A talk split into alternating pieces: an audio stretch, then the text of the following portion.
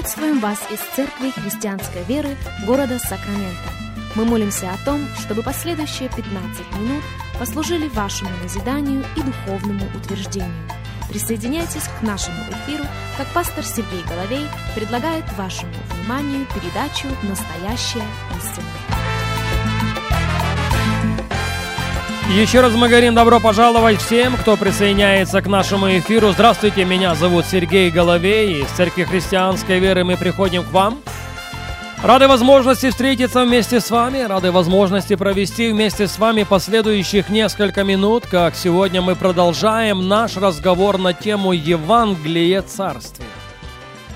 Если у вас есть Библия, если у вас есть возможность открыть Слово Божье вместе с нами, будьте добры, сделайте это. Евангелие Марка, 1 глава, и мы прочитаем два стиха, 14 и 15. Вот что написано. «После же того, как предан был Иоанн, пришел Иисус в Галилею, проповедуя Евангелие Царствия Божия, и говоря, что исполнилось время, приблизилось Царство Божие, покайтесь и веруйте в Евангелие. Время исполнилось, Царство Божье приблизилось. Покайтесь и веруйте в Евангелие. Уже замечено было и замечено неоднократно, что Христос начал свое земное служение с проповеди Евангелия Царствия. И вот что он утверждает в считанные недели, если не дни, перед своими страданиями. Матфея 24, 14. «И будет проповедано это Евангелие Царствия по всей вселенной, во свидетельство всем народам, и тогда придет конец». На что он делает акцент? На Евангелие Царствия. «И будет проповедано это Евангелие Царствия по всей вселенной, во свидетельство всем народам, и тогда придет конец». Послание предельно простое. Кончина века не наступит, прежде чем Евангелие Царствия не будет проповедано. А нас сегодня, как и учеников, много столетий тому назад интересует именно этот вопрос. Вопрос кончины века. Они, кстати, в 24 главе Евангелия Матфея задают Христу три вопроса. «Когда это будет?» – спрашивают они у него. «Какой признак твоего пришествия?» И какой признак кончины века? Христос ответил ученикам, а сегодня отвечает нам.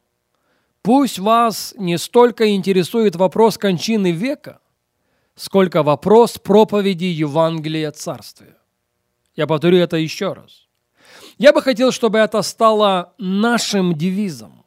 Пусть нас, каждого из нас, не столько интересует вопрос кончины века – сколько вопрос проповеди Евангелия Царствия. И надо признаться, тем не менее, что так как будущее предоставлено нам не в полном свете, это дало возможность многим учителям эсхатологии внести свои краски и представить картину так, как им видится. Но вот что мы знаем. Послушайте меня и послушайте очень внимательно. Христос действительно придет второй раз. Евреям 9 глава и 28 стих. Так и Христос, однажды принеся себя в жертву, чтобы подъять грехи многих, во второй раз явится не для очищения греха, а для ожидающих Его во спасение.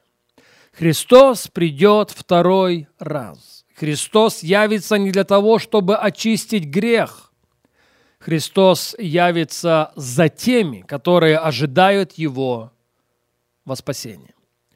Об этом в равной мере говорит нам и апостол Павел в тексте, к которому мы обращались на прошлой программе. Первое послание Коринфянам, 15 глава, и мы начнем читать с 22 стиха. 1 Коринфянам 15, 22.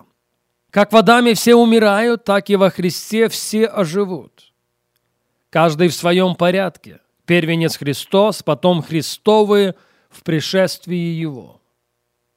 Он пишет об этом, он утверждает, что Христос придет. И в пришествии Христа кое-что произойдет.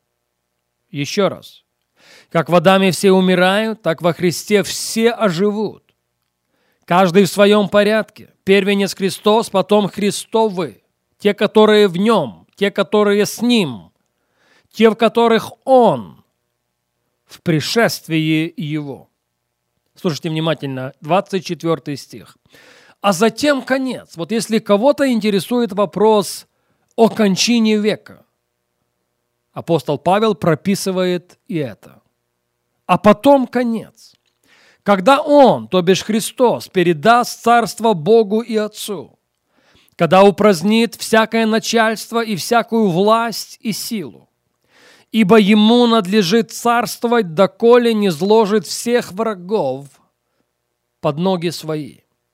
Последний же враг истребится смерть.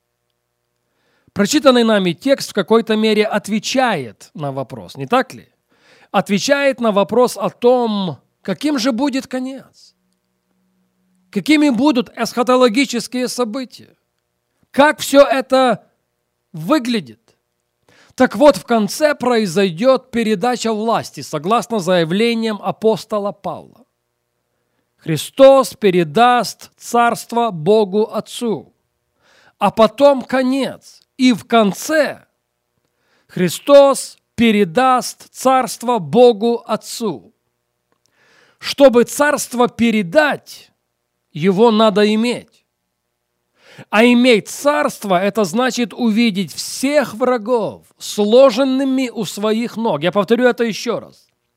Чтобы царство передать, чтобы Христу передать царство Богу Отцу, ему надо иметь это царство.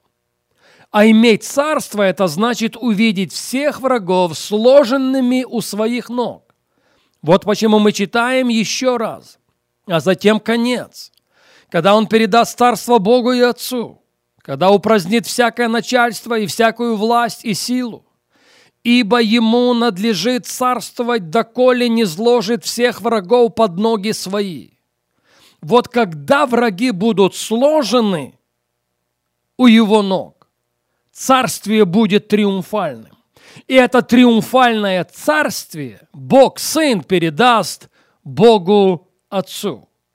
И там потрясающее, потрясающее заявление апостола Павла в продолжении 15 главы. Но мы перейдем в 10 главу послания к евреям. 10 глава послания к евреям и вашему вниманию несколько стихов, начиная с 11.